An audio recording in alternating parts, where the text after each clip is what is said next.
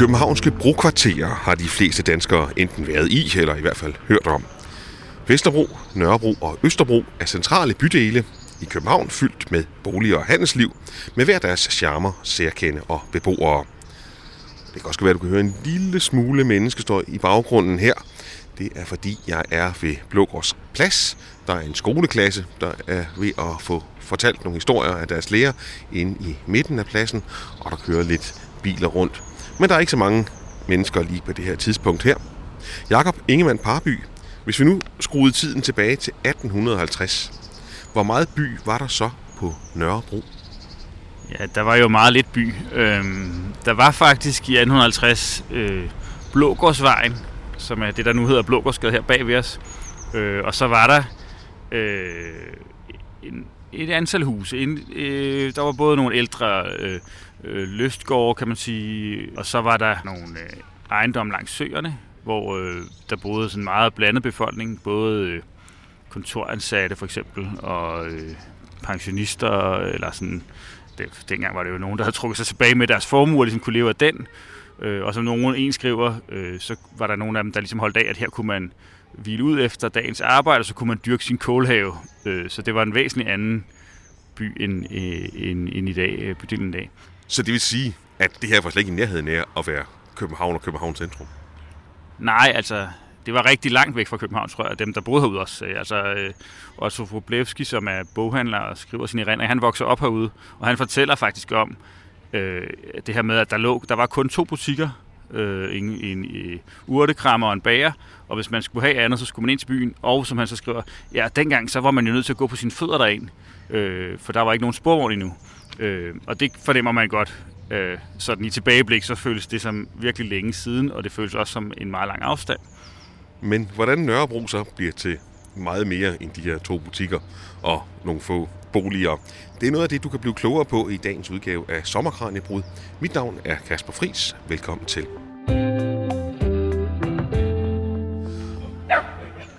Blågårds Plads er en grøn oase i hvert fald i forhold til mange andre steder i København. Og lige nu er der en mand, der er ved at lege med sin hund. Han smider en pind afsted, og hunden skal finde den. Det var en meget lille pind, og hunden kunne så ikke lige finde den. Men de har det i hvert fald godt, de to her, midt mellem alle træerne på Blågårds Plads. Hvis vi går tilbage til perioden fra midten af det 19. århundrede frem til godt 1920, så så det altså lidt anderledes ud her øh, omkring Blågårdsplads på Nørrebro. Og det er det, du kan høre om i dagens udgave af Sommerkran i Brud. I fem programmer fokuserer vi på Københavns historie, fra vikingetiden til tiden efter 1. verdenskrig. Og det her er altså det femte program i rækken.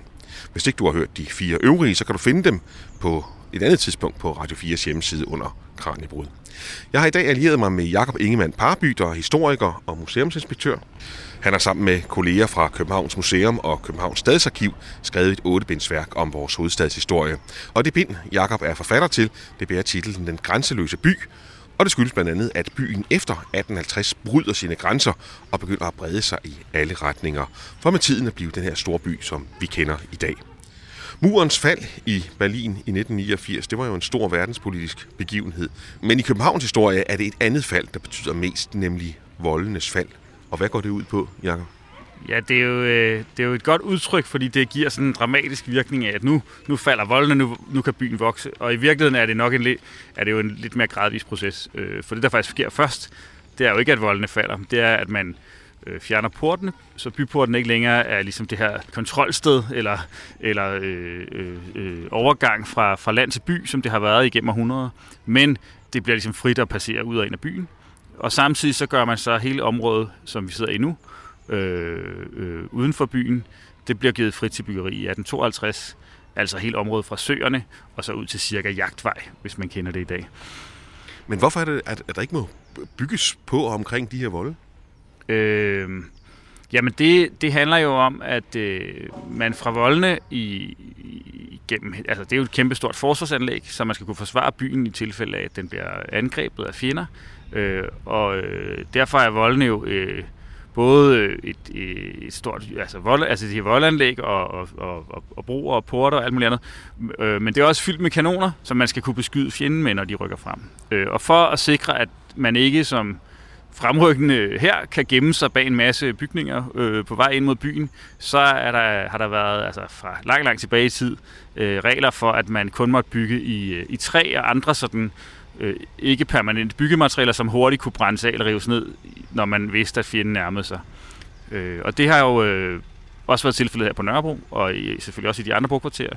Øh, men faktisk fordi der i i løbet af 1700-tallet har været en ret lang fredsperiode, så har man været lidt lempelig. Så nogle steder har man alligevel givet lov til, her kan der godt få lov at give dispensation. Øh, og der kender vi for eksempel øh, skydeselskabets bygning på Vesterbro, der hvor øh, museet tidligere lå. Man kender Sorte Hest, man kender øh, også her på Nørrebro er der noget, der hedder Blågård, som også er sådan et, et løsslot, der er opført i, øh, i, øh, i, i, i jeg tror i starten af 16, i slut, midten af 1600-tallet, som så sidenhen har en ret omskiftelig historie. Øh, øh, så der er ligesom enkelte byggerier af mere permanent karakter herude, men det meste er sådan noget brædehytter og andet godt, som kan rives ned hurtigt, og som for eksempel kunne være indrettet som øh, menagerier eller teatre eller øh, kroer af forskellige art, som kunne bespise de folk, der var på vej ind til byen, eller på vej fra byen, øh, og måske ikke noget igennem porten, inden den lukkede, for den var nemlig lukket om natten. Så der har man også ligesom den udfordring, at øh, man skulle nå frem, inden, inden porten er lukket, øh, hvilket kunne være en udfordring, hvis man er kommet langvejs fra. Øh, så der er ligesom et vist liv, og faktisk er Nørrebro nok den øh, mest befolkede bydel, før det her militære terræn blev givet frit til byggeri, hvor der, man i 1840 er cirka 2.000 mennesker herude alligevel. Så selvom jeg sagde, at det var spredt bebygget, så har der været en vis koncentration af folk hister her, som er, har samlet sig øh, på forskellige måder. Men sikkerhedssituationen er altså sådan i 1850'erne, at man godt tør begynde at åbne op, selvom man jo i 1848 har været op og slås. Ja, altså egentlig er der jo lidt ironisk, øh, fordi man har jo allerede i 1807, da englænderne angriber København, øh, oplevet, at det her gamle forsvarsanlæg øh, egentlig ikke rigtig fungerer længere. Altså englænderne omringer byen og bombarderer jo øh, øh, øh centrum af øh, enormt massivt, øh, og viser sådan set, at det her gamle forsvarsanlæg, det er ligesom de militære teknologier har over, øh, overhalet øh, den slags forsvarsanlæg. Og det gør jo også, at man så senere hen, lang, lang senere i 1800-tallet, bliver klar over, at nu må vi lave et nyt forsvarsanlæg, som er det, vi i dag kender som Vestfolden, øh, øh, meget længere væk fra byen, så man ligesom har en, en større afstand mellem øh, det fremrykkende i artilleri og så, og så det vigtigste, man skal forsvare. Øh, men alligevel, på trods af, at det egentlig er vist, at det ikke fungerer længere, så reagerer man egentlig efter øh, englændernes bombardement øh, lidt omvendt, at man, øh, man flytter øh, faktisk grænsen, altså demarkationslinjen, som man kalder det, grænsen for, hvor man må bygge, øh, længere ud, øh, helt ud til Jagtvej og helt ud til Valby Bakke, øh, hvor den tidligere har været lidt et forskellige steder i midt imellem i, i undervejs i, i århundrederne. Øh, så, det, så det er lidt øh, øh, hvad hedder det, kontralogisk på en eller anden måde, øh, men, men, øh, men det er det, der, det, der sker, og det, det gør jo så, at man også af samme grund, på den, på grund af den forskrækkelse, er man ret forsigtig med at åbne op, øh, og kommer på den måde lidt senere i gang end, end i, i andre europæiske byer, der jo oplever en lignende udvikling. Altså, er der brug for pladsen? Jamen, det er der jo i høj grad. Altså, øh, i, øh, op igennem 1800-tallet, så kan man sige, at byen kan, er ligesom inden for volden er så stor, som den kan blive, der, og, og det bliver jo Øh, samtidig er der en, en vedvarende befolkningstilvækst. I, fra omkring 1800 så begynder københavnerne faktisk at kunne overleve i så høj grad, så, de, øh, så der ikke længere er en overdødelighed, som ellers har været øh, en del af historien indtil da. Altså, der døde faktisk flere, end der blev født, øh, og derfor var der helt tiden behov for indvandring. Nu begynder der både at være flere, der overlever af de indfødte københavnere, plus der kommer stadigvæk en stor mængde indvandrere fra både fra provinsen, altså de danske provinser, men også fra udlandet. Og det gør, at man i 1850 er man cirka 130.000 mennesker inden for voldene, som er altså virkelig, virkelig meget i forhold til, hvis vi i dag tænker, jeg tror, der er måske 20-30.000 max. Øh, øh, så, så, så der er enormt tæt befolket. Man har virkelig det der følelse af, at, at øh, det, byen næsten er ved at blive kvalt i mennesker. Øh, og, og, og, og hvad skal man så gøre? Derfor bliver der så til sidst øh, indgået en aftale med militæret. Nu må vi godt købe det her terræn og give det fri til, til byggeri.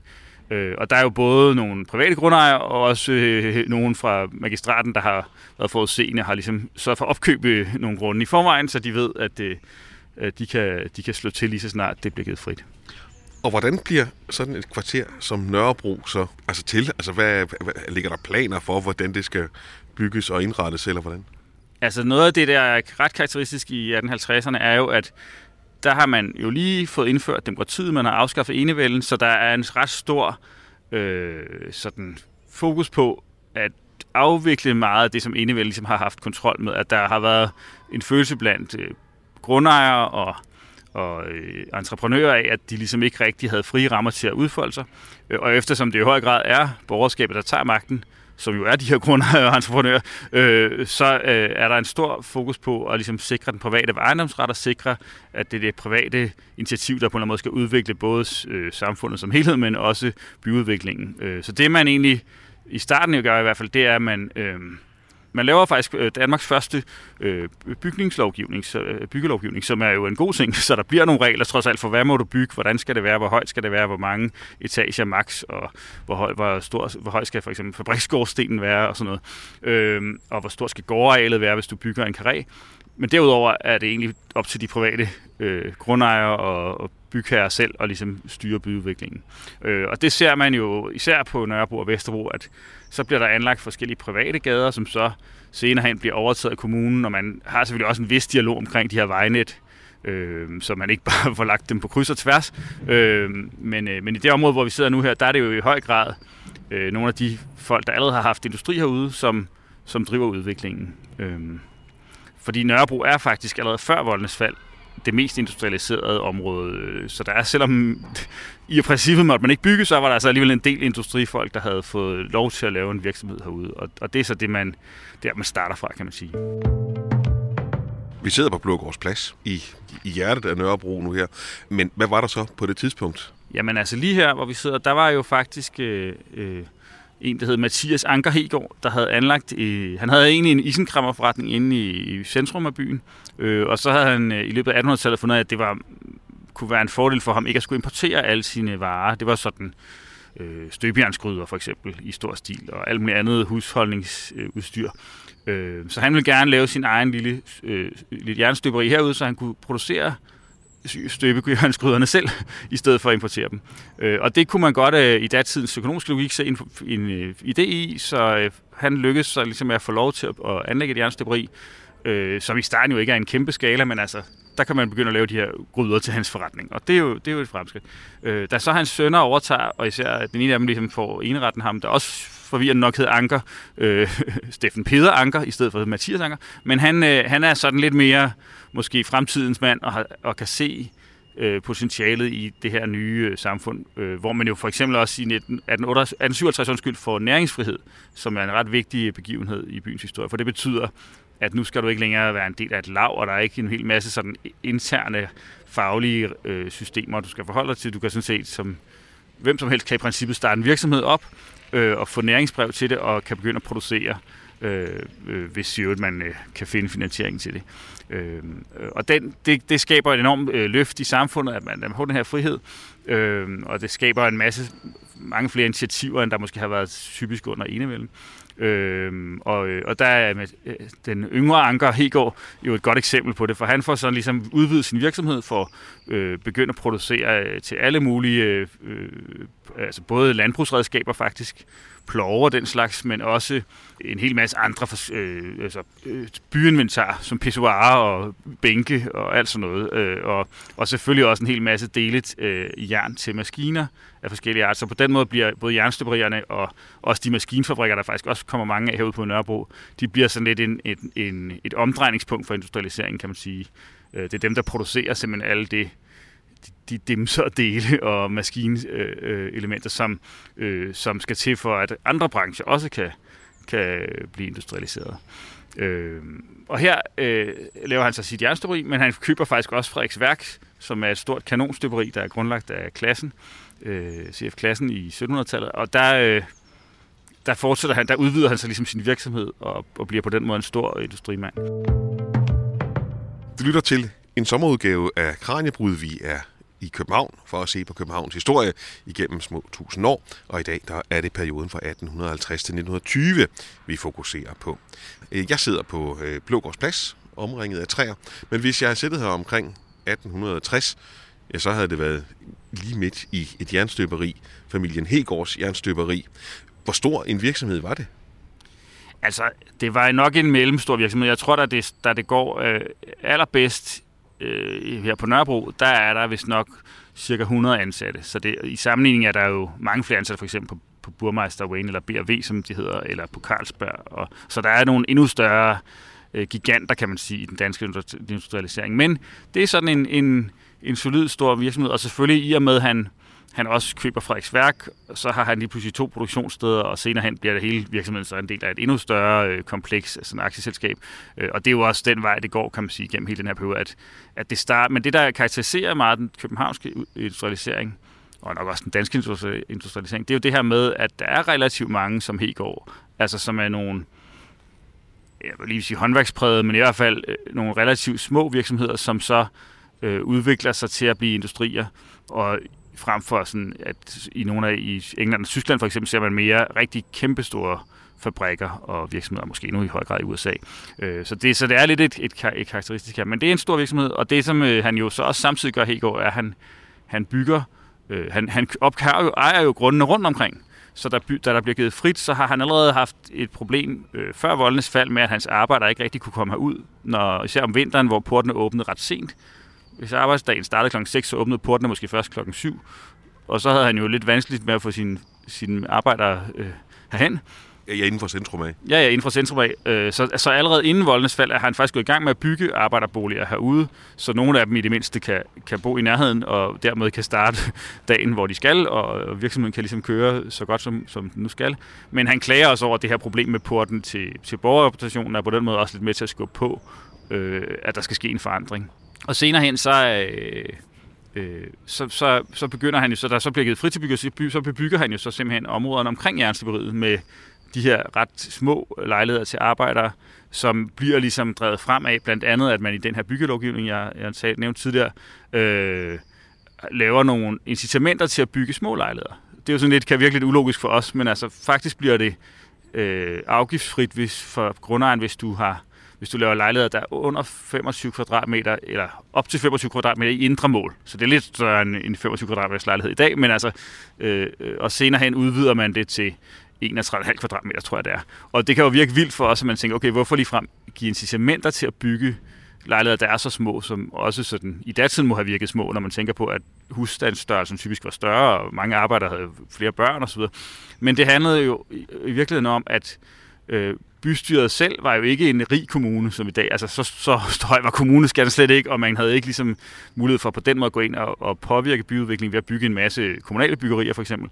Øh, så hvis man skulle skaffe boliger til alle de her øh, arbejder, man godt kunne se myldret ind, så var man jo nødt til at på en eller anden måde motivere de private bygherrer til at bygge nogle lejligheder, der var betalelige for dem. Øh, så det er der egentlig, at, at kimen er til, at, at man, man, man har den her meget øh, både tætte bebyggelse og også meget komprimeret bebyggelse, øh, og i virkeligheden lidt for genskabt nogle af det ret problematiske forhold, der var inde i Indre By, selvom det dog, altså man kan sige slummen, på, man har jo tit, man kører måske til om, at det også var slumlejligheder, og der var masser af slum i brugkvartererne, og det har der jo også været, men det var dog af højere kvalitet, det nye byggeri, end det, der havde været slummen i den, i den gamle indre by, kan man sige.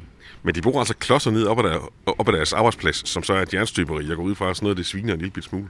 Ja, altså det er jo noget af det, jeg har studeret lidt. Øh, altså dels er der jo, er jo det her med soden og røgen, som øh, gentagende gange bliver påtalt, altså både i, i aviserne og også øh, i erindringer og sådan noget fra tiden. Vi har jo nogle erindringer i Stadsarkivets samling fra, man kan sige, hvor dem, der har skrevet dem, har været børn i slutningen af 1800-tallet. Så der kan man få en fornemmelse af, hvordan har det været at leve med de her fabrikker. Øh, og, øh, og, og noget af det, der i hvert fald er kendetegnende, er jo dels, at soden simpelthen jo sode, for eksempel når man skulle tørre vasketøj, så var det ikke særlig godt at hænge det ud af vinduet, så kom der alt det her sod fra, fra skorsten og så videre.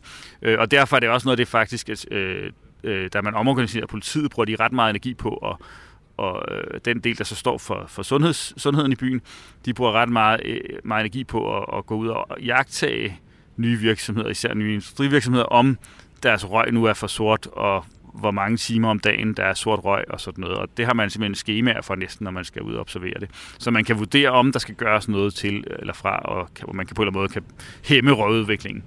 Øh, og senere hen går man så også frem til, da man ændrer byggelovgivningen i slutningen af 1800-tallet, i 1889, så hæver man også højden på skorstenen for at på den måde løfte røgen op over de her øh, naboejendomme. Men lige præcis det sted, vi sidder nu, der kommer man jo simpelthen til at tale om det som, øh, altså ganske vist noget senere, men som den sorte firkant. Øh, og øh, der går flere historier om, hvorfor det navn er, øh, opstår, øh, men en af forklaringerne er jo muligvis, at, at på grund af alle de her industrivirksomheder, der er ligget tæt ved beboelsesejendommene, så er, har, har de simpelthen været så sået til, så de har set, set sorte ud. Øh, en anden forklaring, som er, er lidt mere uhyggelig, den går på, at der var så mange anbringelsessager øh, her i det område, så politiet på et kort havde ligesom så mange sorte nåle i lige præcis det her kvarter, så det var, derfor blev det kaldt den sorte firkant. Men den anden forklaring med, med røgen er jo meget sjov i forhold til, til det, vi snakker om nu. Så det har været voldsomt, og det har også været lydmæssigt voldsomt. Altså, man har jo kunne høre fabrikkerne de fleste fabrikker havde jo en dampfløjte, ligesom vi kender skoleklokken i dag måske. Så øh, på det tidspunkt, hvis du arbejdede på en fabrik, jamen så blev du tilkaldt ved, øh, så fik du ligesom ved, nu skal møde på arbejde, så, så, så hørte man dampfløjten, som regel også lige nogle minutter før, og så når arbejdsdagen startede, og så var der ellers i løbet af dagen forskellige signaler, når der var pauser, eller, eller, øh, og når dagen selvfølgelig også sluttede øh, til sidst. Hvordan var deres arbejdsdag? Ved I noget om det?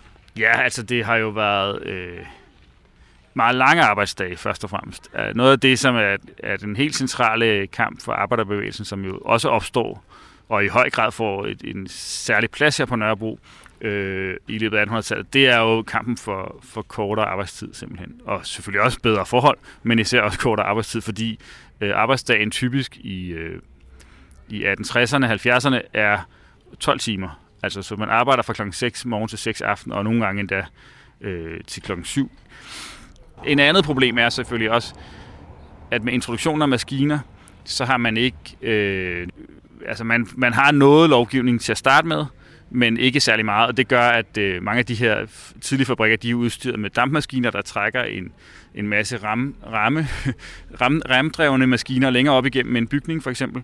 Øh, og når så øh, og når, så, altså, når man står med alle de her remme og med, med kørende maskiner og sådan noget, så er der jo ret stor risiko for, at man kommer ud for en arbejdsulykke. Så, så fokus i, i de fabrikslov, der bliver, trods alt bliver udformet i løbet af 1800-tallet, går jo rigtig meget på det her med, hvordan man både skal lave nogle lydsignaler, så alle ved, hvornår maskinerne starter, og hvornår de, øh, så man ikke pludselig øh, bare står ved en maskine, der begynder, og så får man hugget armen af, eller hvad det kan være. Øh, men øh, også på... Øh, øh, også på, at man skal kunne adskille maskinerne, så det ikke er hele systemet kører på e- et system, men altså det skal ligesom, hver maskine skal kunne slukkes for sig. Og endelig er, er der så et andet øh, stor udfordring er jo det her med, med børnearbejde, at rigtig mange af dem, som bliver ansat i industrien, er jo, og det er jo, kan man sige, noget af det nye efter næringsfriheden, at der bliver mange flere børn, der kan blive ansat på fabrikker, der bliver mange flere kvinder faktisk også, der bliver ansat på fabrikker. Øh, og øh, og, og især beskyttelsen af børnene er der fokus på fra, fra myndighedernes side, fordi man kan godt se, at det er svært at passe en skoledag, hvis man også arbejder øh, altså så gik man måske typisk i skole om formiddagen, og så kom man på arbejde på fabrikken efter skole, og så skulle man så måske også hjem og hjælpe til derhjemme. Og så var det svært at, at få lavet lektier og lære rigtig noget, når, når man var så udmattet, som man jo var, hvis man for eksempel var 12 år gammel og skulle igennem hele den, øh, den dag. Øh, men man kender så også til, at det, nogle af de her arbejdsgiver, de, de man kalder det, sådan, de bliver påtager sig sådan en patriarkalsk ansvar på en eller anden måde, så de, de prøver jo lidt, ligesom øh, Hego gør med at lave boliger til sine arbejder, og, og, og sådan, øh, så prøver de også at skabe en særlig loyalitet. Øh, også lidt for at modvirke øh, det, man er meget bange for blandt øh, øh, øh industrifolk og, og hvad hedder det, øh, øh, entreprenører, altså øh, socialismens fremtog. Øh, og det er jo faktisk sådan, at, at øh, en af de første, der nævner socialisme i København, øh, og sådan for alvor redegør for, at det her kan blive en udfordring, det er faktisk en, en jernstøber, der hedder P.F. Lunde, som simpelthen øh, på baggrund af, hvad han kan se, der sker i udlandet, siger, nu skal vi lige være lidt opmærksomme. Vi får nok også på, inden så længe, det siger han sådan omkring 1850, inden så længe får vi nok også et arbejds, arbejderproblem i København. Men der har man altså simpelthen ikke rigtig helt defineret endnu, at der er en ny klasse af arbejdere, der er ved at danne sig. Øh, og det bliver man så i løbet af de næste årtier ret bevidst om, og må så også efterhånden se øjnene, at men der skal gøres noget. Hvad gør arbejdsgiverne så for at undgå, at det der fæle socialisme, den kommer til? Jamen, man prøver jo faktisk på mange ledere kanter at, øh, at, at gribe ind og, og, og foregribe, at det her socialisme, som er den socialistiske far, skal udvikle sig. Øh, og det er jo, med, med vores øjne kan det jo være lidt pudsigt at se, men altså for eksempel laver man øh, noget, der hedder Arbejderforeningen af, af 1860, som er en, der hedder Rimes, der, der især står i spidsen for det. Og han... Øh, han, han, han tænker jo, at det handler om, at hvis bare arbejderne bliver dannet, hvis de får introduktion til noget litteratur og, og ligesom kan få nogle andre oplevelser, så kan de jo også så kan de bedre blive en del af det etablerede samfund, kan man sige. Så arbejderforeningen, det er ikke en fagforening? Nej, altså, det er faktisk øh, interessant nok, at der er ret mange af der er medlem, som ikke er arbejder, fordi at, øh, at det er ligesom også mange af dem, der bliver medlemmer, det er jo dem, der synes, at de foredrag, der man kan høre, er interessante, eller på anden vis nogen, der engagerer sig ligesom i den her sag. Øh, Rimestad tager også initiativ, hvilket også flere andre, der gør, altså det her med at lave nogle brugsforeninger, så varerne kan blive billigere. Altså sådan i stedet for at tænke, vi skal sørge for, at deres løn bliver bedre, så vi skal prøve at sikre, at de kan få dagligdags fornødenheder til en billigere pris. Øh, og mange af de initiativer, de bliver jo sådan set øh, sat i søen med den bedste intention, tror jeg, man kan sige, men selvfølgelig også med det her blik for, uh, vi er bange for socialismen ude i Europa, og særligt i, i starten af 70'erne, hvor øh, Pariser kommunen opstår, så er der jo virkelig den her frygt for, uh, skal vi også få sådan en tilsvarende øh, arbejderrepublik i, i København på et tidspunkt. Altså, der kunne man også få sådan en lignende opstand. Øh, og derfor, der så øh, øh, den, øh, Louis Pio og, og, øh, og hans øh, kompaner, var jeg lige sige, i, i, den, i, den anden, i internationalen, de så starter den egentlige socialistiske bevægelse i København og begynder at tale om, jamen det handler jo ikke om dannelse og om billigere varer. Det handler jo om, at lønnen skal være bedre, arbejdsforholdene skal være bedre. Det er ligesom det, der må kæmpe for. Og, og arbejderne skal ikke ligesom være allieret med deres arbejdsgiver. De skal samle sig som en, en gruppe for sig selv for at kæmpe for deres rettigheder. Øh, og der bliver øh, særligt hans agerende under en, en murestrække, hvor han skriver... Øh, Socialisten, som er deres ligesom, tidsskrift, der skriver han øh, de berømte ord, målet er fuldt, så, så er det, giver det jo andet at nu tænker myndigheder og øh, industrifolk og andre arbejdsgiver, at nu må man skride ind. Øh, og han får politiet nedlægger simpelthen forbud mod den demonstration, man har planlagt, som skal, ellers er anmeldt og skal foregå i fældeparken, eller på fælleden, som det jo hedder på det tidspunkt. Og kort efter, så, øh, øh, så bliver øh, Pio og Brix og Gelef, de bliver så anholdt og fængslet.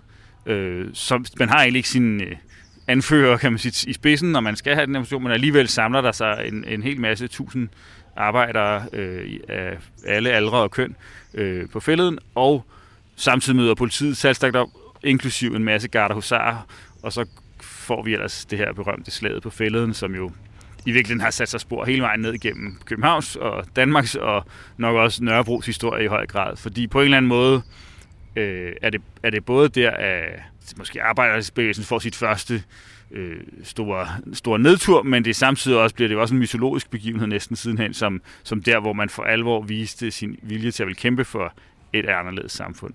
Øh, og, og den her bevidsthed om, at man har kæmpet, og man er villig til at kæmpe for, for sin sag og sin, sin klasse, kan man sige, sit fællesskab, øh, det kommer jo så virkelig også til for alvor at være noget, der gennemsyrer Nørrebro, måske endnu mere end de andre kvarterer. Jakob Ingemann Parby er museumsinspektør og historiker ved Københavns Museum og er med i dag til at fortælle os om Københavns historie i perioden fra 1850 til 1920. Og vi sidder altså her ved, ved Blågårds Plads, der dengang var jernstøberi. Men Jakob, der var 2.000 indbyggere i 1840. Hvornår, kan man sige, vokser Nørrebro så stor og, og til vigtig en del af byen, som det så er i dag? Jamen, altså det, der er bemærkelsesværdigt, når man sammenligner også øh, de forskellige brugkvarterer, det er jo, at Nørrebro virkelig udvikler sig markant hurtigere end de andre. Øh, så allerede i 1860, så er der over 15.000 indbyggere på Nørrebro, hvilket er mere end den næststørste by i Danmark på det tidspunkt, som er Odense. Så det er jo altså i virkeligheden en, en del af København, der pludselig er større end en, altså en ny del af København, som pludselig er større end alle andre byer i Danmark. Det er ret vildt, kan man sige. Det sætter også sit præg på Nørrebro på den måde, at det bliver enormt meget kendt som det her arbejder- og industri øh, centrum i, i Danmark. Altså i højere grad også en, en Vesterbro og Østerbro. Fordi man har både mange fabrikker her, både små og store, men der er også virkelig en stor koncentration af arbejder, og så ovenikøbet er det også i det her om den her bydel, at arbejderbevægelsen får sit, sit sådan, det stærkeste forankring. Og, og hvordan adskiller Nørrebro sig så fra de andre kvarterer? Hvordan, øh, altså hvor man kan sige, allerede i, i samtiden er der egentlig en forståelse af, at selvom brugkvartererne dybest set er en masse nye kvarterer, der opstår på ret åbent land, så er der i grundlæggende en, øh, en, en identitet allerede før voldene bliver, altså før terrænet bliver frit til og før voldene falder. Øh, og det gør de jo, skal jeg jo huske at sige, voldene senere hen, fordi på et tidspunkt når man jo også til der, hvor man har udviklet alt det nye herude, og så har man den gamle by inden for voldene, og så har man altså øh, voldanlægget midt imellem, der skal laves om til parker. Så, så hvor Nørrebro meget bliver det her arbejder- og industricentrum, så er Vesterbro i meget højere grad øh, præget af, at, at der ligger allerede før voldenes fald, og helt tilbage fra øh, omkring år 1600, øh, trommesalen, som er der, hvor man, øh, man øh, køber og sælger øh, kreaturer, inden de slagtes. Fordi på det tidspunkt kan man jo ikke øh, slagte dem ud på landet, og så køre dem ind til byen i en, øh, i en fry kølevogn. Så der, man er ligesom nødt til at bringe de levende dyr ind til byen, og så slagte dem i nærheden. Øh, og allerede omkring år 1600 er man altså blevet klar over, at det ikke er så godt at slagte inden for voldene, for så har man indtryk af, at der spreder sig en masse sygdomme og dårligdomme af den grund. Så man flytter ligesom slagteriet ud på Vesterbro, øh, og der bliver opført en masse mindre slagter, går rundt omkring øh, trummesalen, som egentlig ikke er en sal, men bare et åbent terræn. Og da det så samtidig også er den primære adkomstvej for alle bønderne, når de skal til København og, og sælge deres varer, så får Vesterbro også det her præg af, i, måske også i højere grad end Nørrebro, af at være sådan en forlystelsesparadis. Øh, øh, ganske vist har vi her på, på Nørrebro faktisk i en af Blågårds gamle bygninger, er der faktisk en, et, et teater øh, fra tidlig tid, altså i, allerede tilbage i guldalderen. Men det er Vesterbro, der ligesom har rigtig mange kroer, værtshuse, varieterer, øh, varietéteatre netop, fordi man må ikke spille rigtig teater, det er kun det kongelige teater, der må det. Øh, øh, og så har man også, fordi man ligger ned mod kysten, så har man også, øh, hvad hedder det, øh, skydebaner, sådan lange grunde med skydebaner, ræberbaner, andre pladskrævende erhverv.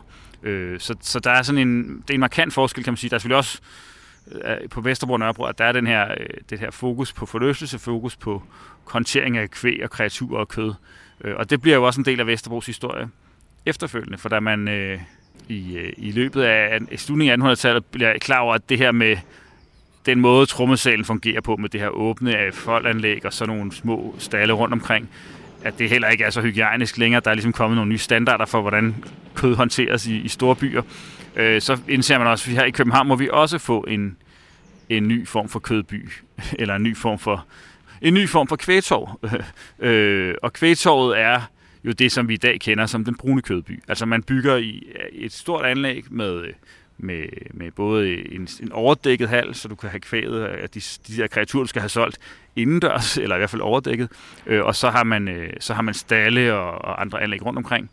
Øh, og det kommer til at sætte sit præg på, på, på Vesterbro øh, nærmest helt frem til i dag. Altså at der er rigtig mange slagter, og der er meget fokus på det her med, med kødhåndtering, selvom kødbyen jo ikke længere øh, der er ikke længere levende dyr i byen, kan vi sige. Og hvad med Østerbro? Hvad sker der på det tidspunkt, som så vi måske i virkeligheden kan se rester i dag? Ja, altså Østerbro har jo lidt anderledes udvikling i de to andre, fordi Vesterbro bliver også forholdsvis hurtigt tæt bebygget og med relativt mange arbejder, men dog nok også med lidt flere andre erhverv. Men der er Østerbro jo anderledes ved det, at Østerbro før Voldenes fald ligger virkelig langt fra, fra centrum. Øh, og det fornemmer vi alle for forskellige rendringer derude fra. Blandt andet er der en, en skuespillerinde, der hedder Julie Sødring, der flytter ud med sine forældre som barn. Og de flytter fra Nyboder ud til en sådan ejendom derude. Der var en del kunstnere, øh, som... Der var både nogen, der fik deres eget hus derude som et slags sådan, øh, rekreativt øh, kreativt space, men der var også... Øh, Øh, men der var altså også en del, der lejede sig ind om sommeren, og de lejer sig så ind permanent ude på Østerbro, øh, hende og hendes familie, øh, der for enden af Sortedamsø, og må så konstatere, selvom de kun er flyttet fra Nyboder, der måske ligger været en kilometer væk cirka, så kan de godt til, at øh, pludselig er der ikke så mange af deres venner, der kommer på besøg længere. At det er simpelthen øh, for langt ude fra byen, og det handler jo ikke kun om afstand, det handler jo også om, at Østerbrogade er ikke specielt vel udstyret med brolægning og vejbelægning og sådan noget, og det, der er ikke noget gadelys, så du skal ligesom, hvis du skal på, på aftenbesøg ude på Østerbro, så skal du nærmest gå hjem i mørke. Øh, så alene af den grund er man jo utilbøjelig måske til at vandre derud på besøg. Øh, og på samme måde oplever de også, at der er jo virkelig langt ind til til centrum, altså ikke så meget, vi tænker jo Østerport station ligger der ikke så langt væk derfra, men centrum dengang er jo handelspladserne. Hvis du skulle ind og handle, så skulle du hele vejen ind til Gammel Strand måske, eller hele vejen ind til øh, Amager Torv, og, og, og, der kan man jo godt se sådan geografisk, hvis man kender København, at der er afstanden væsentligt længere fra Østerbro end fra Nørrebro og, og Vesterbro. Øh, så, så det har betydet noget, at, øh, at det lå så isoleret. Øh, og så har det samtidig haft lidt den der prestigefuldhed, altså at her var der landligt, her var der smukt, her var der, der var nogle flotte gamle øh, haveanlæg, øh, og der var nogle fiskedam og sådan noget. Så det var meget malerisk, og så skal man jo huske, at i, i hvert fald indtil slutningen af 1800-tallet er der jo også ret frit udsyn ud til kysten. Altså det er ligesom at bo næsten ved vandet. Det er der jo også øh, folk, der ser, øh, man så får det givet frit. For eksempel en vinhandler, der hedder Våge Pedersen, som øh, jo anlægger simpelthen Danmarks første villakvarter på Østerbro i det, der hedder Rosenvænget, og som der jo stadig findes en del af bygningerne tilbage fra. Øh, og, og da han går jo op i, at både her kan vi have et villakvarter, men også at lave forskellige servitutter, så der ikke skal være øh, alt det støj, man har inde i byen, så der for eksempel ikke må være industri inde i Rosenvinget, og der må heller ikke være gadehandlende og, og andre sådan, der generer øh, det, roen og freden. Øh, og der har vi jo starten på noget af det, som er ret interessant også i den her måde, nemlig at man får det, man vil kalde den funktionsopdelte by, altså at der bliver, hvor man måske tidligere typisk som det også sådan set er tilfældet her på Nørrebro, øh, bor ret tæt på sin arbejdsplads, øh, og nogle gange bor nærmest samme sted, som hvor ens øh, virksomhed er, så begynder man jo, hvis man er hørt til borgerskabet, at kunne have en, et, et liv, hvor at, øh, at man, øh, man har en, en forretning inde i centrum for eksempel, og så har man altså sin villa ude på i Rosenvænget, hvor man så kan, kan opholde sig efter arbejdstid og, og komme til hægterne igen. Og det kan vi tale mere om øh, om et øjeblik. Ja. Jakob Ingemann Parby, vi kan gå ned til øh, Peblingesøen hernede, ja. hvor vi har et, et kig ud over jamen, altså nogle af de områder, som også bliver bebygget her mellem år 1850 og år 1900. Der er en due, der går forbi os. Den kigger meget nysgerrigt på, hvad vi er for et par typer, der sidder her med en radiomikrofon. Den går langs med peblingodoseringen. Det her, vi har taget plads nu. Der er mennesker, der kommer løbende forbi. Der er cyklister, der suser forbi søen. Der er fodgængere, der går forbi og nyder det dejlige vejr, som er her i dag, hvor vi laver optagelsen. Museumsinspektør Jakob Ingemann Parby. Vi har talt om Nørrebro, og vi sidder, kan man så sige nu, på, på søsiden af Nørrebro. Er Nørrebro så opkaldt efter dronning Louises bro på en eller anden måde, den vi kan se her til venstre for os, eller er det den her bro eller dæmning, som er nede ved Søpavillonen? E-, eller hvor, hvor kommer broen ind i billedet? Ja, det er jo, det er jo der er mange, der faktisk tror, øh, altså at brokvartererne hedder brokvarter på grund af broer, der rækker hen til dem. Men, i, men, øh, men det er, og jeg tror, at det er også på engelsk, men nogle gange oversætter det Bridge District i mangel på andre ord. Men, men det har faktisk ikke rigtig noget med broer at gøre, fordi øh, navnet skyldes, at de der landeveje ind mod byen, både det der nu er Nørrebrogade og Vesterbrogade og Østerbrogade, at de var nogle af de første gader, der blev brolagt uden for byen. Så det var simpelthen øh, brolægningen, der lagde navn til, til brokvartererne. Og det tidligste var jo Vesterbro, øh, som man bare kaldte det. Man kaldte det faktisk ikke Vesterbro, man kaldte det bare Vesterbro, for der var kun den vej. Den bliver brolagt allerede i 1619, øh, efter sine, fordi Mikkel Vibe, som er borgmester på det tidspunkt, han har en, han har en krog ude på Værnedamsvej, på hjørnet af Værnedamsvej og, og Vesterbro, øh, og så får han Christian 4., som han er gode venner med til at lave brolægninger derud det tror jeg ikke 100% på er forklaringen, men det er en meget god historie. Øh, jeg tror nærmere, at forklaringen er, at Vesterbro, øh, Vesterbrogade var den langt mest trafikerede. Altså, der var jo alle bønderne fra hele Sjælland, der skulle til København på markedsdag, onsdag og søndag, eller lørdag undskyld, og sælge deres varer.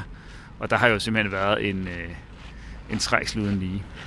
Og nu har vi talt om de volde her i et stykke tid. Der er jo altså ikke rigtig nogen volde herfra, hvor vi kan se lige i øjeblikket. Hvad sker der med det? Det, jeg, jeg plejer ligesom at sige, at det er jo lidt sådan, at man har egentlig først øh, en, en bevægelse udad, hvor man, man, man begynder at udvikle alt det nye her uden for voldene. Øh, så samtidig med det begynder der i og så også at ske en anden proces, nemlig at man i løbet af 1800, sidste del af 1800-tallet også begynder at sanere inde i Indre By og få, øh, hvad kan man sige, udviklet det i højere grad til at være et, et, øh, et et forlystelses- og forretningscentrum, altså hvor man måske tidligere i høj grad havde håndværksvirksomheder, der, der lå tæt sammen, så begynder man at have øh, øh de der shoppingkvarterer, vi kender i dag, begynder så småt at udvikle sig især langs Østerbro, øh, Østergade og, og Strøget, men også i andre gader derinde.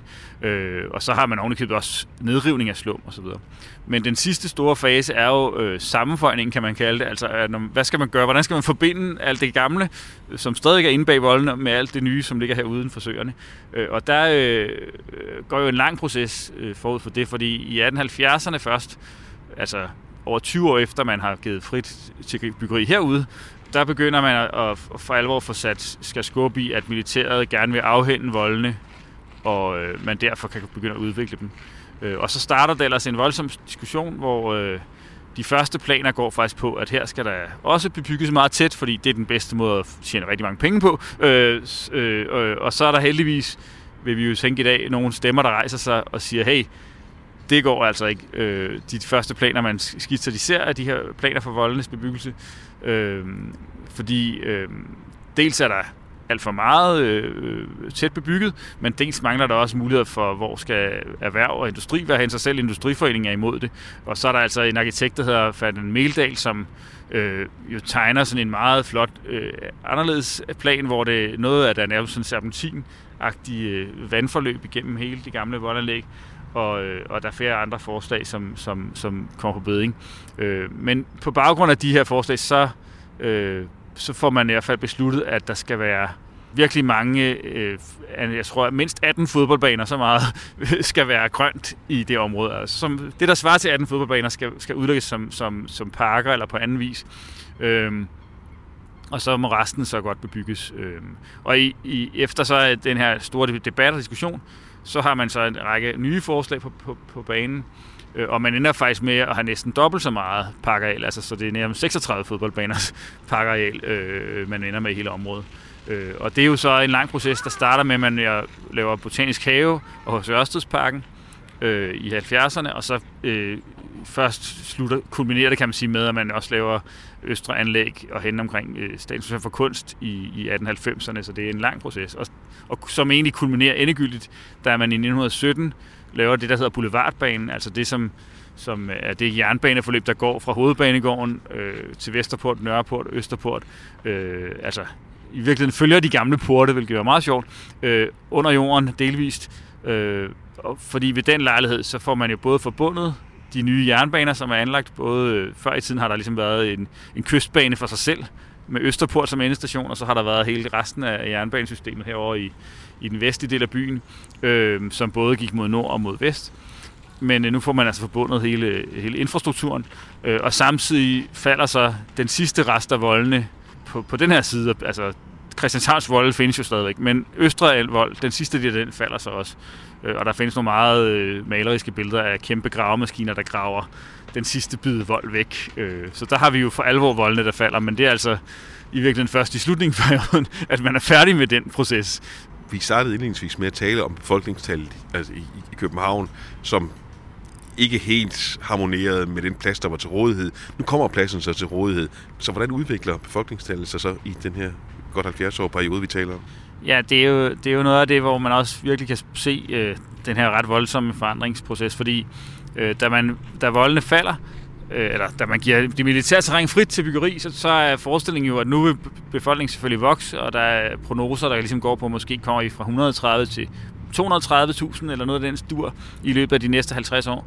Men da man så i 18, når 1890'erne, så er man faktisk allerede over 300.000. Øh, og øh, i 1901 vokser byen så yderligere, kan man sige, eller kommunen yderligere, fordi man indlemmer øh, Vandløse, Brøndshøj, Husum, Sundbyerne, øh, øh, Vandløse, Valby også, i, i, som, som så alt sammen bliver en del af, af Københavns Kommune. Øh, og så vokser bare kommunens befolkningstal til næsten 400.000. Øh, og øh, i mellemtiden er man så også begyndt sådan rent statistisk, fordi Frederiksberg som jo stadig øh, både dengang og nu er en selvstændig kommune, den er jo også vokset den anden vej. Øh, og, og, og i de statistiske opgørelser, når vi når hen i 1920, det er jo sådan set, at både Frederiksberg Kommune og Gentofte Kommune tæller med. Øh, og så når vi nærmest op på altså 520.000 eller sådan noget for hele det område, inklusiv de to kommuner, fordi der også er en bydannelse der. Øh, så det er, det er en massiv udvikling øh, i, i, i løbet af de her ja, 70 år. Vi er tilbage på Blågårds Plads. En stor og åben plads med træer omkring sig. Og Jakob Ingemann Parby, Hvornår bliver det så den her plads? Vi har hørt tidligere i programmet, at det var jo var en jernindustri. Så, øh, men, men, men den forsvinder jo så på et tidspunkt, og så kommer pladsen med forskellige figurer og statuer. Ja, det er jo, det er jo, det er jo det interessante ved at tage fat i Hegårds, øh, ham jernstøberen, som, som, som en omdrejningspunkt for, for Nørrebros historie. Det er jo netop, at han er egentlig både typisk for den type mennesker, der udvikler brugkvartererne, altså at han har en industri i forvejen, og han har noget grund, og dem bebygger han så med boliger. Øh, men så er han jo samtidig også ligesom med til i virkeligheden at, at afslutte sin historie på Nørrebro og åbne op for en, en videreudvikling. Øh, fordi da han øh, i takt med, at han sådan set selv er med til at bebygge tættere og tættere øh, hele det her område, som vi kalder, nogle gange kalder den sorte firkant også, øh, øh, øh så, så indser han jo også efterhånden, at hans industri øh, har lidt svært ved at, altså, den kan ikke rigtig ekspanderes længere, der er jo bebygget hele vejen rundt om, øh, og, øh, og han, han kan måske også godt se, at øh, den vej, industriens udvikling går, og hans egen øh, øh, virksomhedsudvikling går, så kan det give mening at samle alt op i Frederiksværk, hvor han har et plads til større anlæg, og han er også vist, har anlagt en ny havn og alt muligt andet, så der er ligesom en større kapacitet. Øh, så derfor beslutter han faktisk i 1898, at nu er, er jernstøberiets dage på Blågårds plads, eller på, i Blågård, øh, ved Blågårdsgade, øh, de har ligesom det, der, det er nået til enden. Ja, og så, så rykker han først ud til Lyngbygade, og sidenhen flytter han hele virksomheden til Frederiksværk. Øh, og det, der så bliver tilbage, det er jo ligesom, det er forholdsvis meget en åben plads med nogle få bygninger og en stor ovn, øh, og, og, og, og det bliver jo så ryddet efter hans fraflytning. Øh, og kommunen øh, har ligesom, ser ligesom, at okay, det, de er nok nødt til at gøre noget her, fordi øh, det de kan se, og på det måde er kommunen blevet en mere aktiv part, kan man sige, byudvikling, end de var i begyndelsen, øh, det er jo, at, at Nørre, det her område er simpelthen et af de aller tættest bebyggede i København, og hvis man skal undgå, at, at nu kommer der bare noget nybyggeri der, hvor, hvor Hegårds jernstøberi lå, så skal man måske sørge for at omdanne det til en plads. Så kommunen øh, opkøber øh, grunden, og i starten anlægger de det bare som sådan en grusbane nærmest omgivet af træer, øh, som et, en lille åndehul i, i, midt i den tæt bebyggede øh, øh, Indre Nørrebro. Øh, og så efter nogle år, øh, så finder man frem til, at måske skulle det også udsmykkes, det her område. Øh, og der går man så i, i dialog med forskellige kunstnere og udlaver en konkurrence, og det bliver så en kunstner, der hedder Kai Nielsen, der sammen med arkitekt Ivar Bensen øh, får opgaven. Øh. Og det Kai Nielsen han gør, øh, som er ret unikt på det tidspunkt, det er, at han, øh, han finder simpelthen ud på, at man, man godt kan lave øh, øh, sådan nogle meget smukke skulpturer, som, som han jo selv synes, øh, det her, og det synes vi nok også, hvis vi kigger rundt i dag, øh, den kan man godt lave i granit, og det er der ikke rigtig nogen, der har gjort før. Altså, der har man ment, det var et for besværligt materiale at, at modellere i, som, så det her. Men det finder han altså frem til øh, sammen med en stenhugger, at det kan de godt. Øh, og så, så går han ellers i gang med at planlægge pladsens form, øh, og, øh, og udforme de her skulpturer. Øh, og øh, man får også kommunens opbakning og støtte, så det, det hele kører egentlig. Øh, indtil figurerne så ankommer i 1916. De starter i 1914 og får anlagt alt det her murværk og, og, og sådan den nedsunkne plads her, som jo faktisk ikke, det ligner lidt, at det fra starten er ting som en fodboldbane eller en skøjtebane, men oprindeligt er det jo ting som, at her skal man kunne holde store taler og vælgermøder og samle Øh, du ved, bydelens befolkning, og så kan man snakke, øh, høre og se sin kandidat stå deroppe på talerstolen og tale ud over. Det har vi jo også masser af fotos af. Sådan er det også blevet brugt. Øh, men det har altså, i dag er det jo mere sådan et rekreativt område øh, til idræt og leg. Øh, men figurerne, der de så ankommer fra stenhuggeren, er der jo simpelthen et ramaskrig, fordi mange af dem, der øh, bliver meningen, at pladsen skal være en hyldest til arbejderne, til, hyldest til Nørrebros indbyggere. Men mange af de, øh, de, øh, de folk i arbejderbevægelsen, som er engageret, de, de kigger jo på det der og siger, jamen det er jo nogle forvredende skikkelser, de er jo ikke, de er jo ikke stolte arbejdere, det er jo en mærkelig øh, vandskabte menneskeskikkelser. Øh, og det fører simpelthen til en større debat i aviserne, hvor flere allerede begynder øh, i 1916 at argumentere for, at måske skulle man pakke dem væk. Måske, skulle, måske skal de øh, have noget mere beplantning omkring sig, så man ikke kan se dem lige så godt, de her vandskabte menneskeskikkelser. Og i det hele taget er det sådan en ret ubehagelig stemning omkring det. Og det er jo interessant nok for os, som i dag jo synes, det er en skøn plads, men, altså, men i virkeligheden har der været sådan en, en stor debat. Og det gør så også, da man i 1918 og frem til nu skal, skal nu er det færdigt, Ivar Benson og Kai Nielsen, de skriver til kommunen, nu har vi lavet vores øh, arbejde. Øh, måske skal I lige stille nogle bænke op rundt omkring. Dagen efter, så tager Kai Nielsen så til Oslo, så der er åbenbart ikke han har ikke haft behov for den store ceremoni omkring indvielsen af sit værk. Øh, det er bare meget pudsigt. Øh, men altså, ideen er jo smuk. Det er jo en, en, en plads for arbejderne, kan man sige, for, for Nørrebros befolkning. Og der står stadigvæk bænke rundt omkring pladsen, og vi sidder på en af dem lige i øjeblikket. Bænke, der det er dels er lavet af træ, men de er også lavet af støbejern. Og det er jo så måske også et minde om den gamle tid med jernstøberi her i byen. Ja, lige præcis. Altså, det er faktisk, ved vi jo, at øh, en af nabovirksomhederne, Hermann og Ludvigsen, som lå herovre på Nørrebrogade, det ved vi, de var med til at lave de allerførste øh, støbejernskavle støbejernsgavle til Københavnerbænken. Så det er jo en meget sjov øh, lille ekstra historie, kan man sige, i forhold til den her Nørrebro som jernets bydel. Jakob Ingemann Parby, tusind tak, fordi du var med. Det her var det sidste program i serien af Sommerkranjebrud og Københavns historie. Du kan finde alle de fem udsendelser på Radio 4's hjemmeside, hvor du kan finde dem til download og podcast på Kranjebuds programside. Og måske kan du bruge dem til inspiration, hvis du vil ud og opleve hovedstaden på et tidspunkt og har lyst til at få en fornemmelse af, hvordan byen voksede fra lille flække til Danmarks største og vigtigste by. Vi har i løbet af den uge her fået hjælp af historikere og arkeologer fra Københavns Museum og Københavns Stadsarkiv.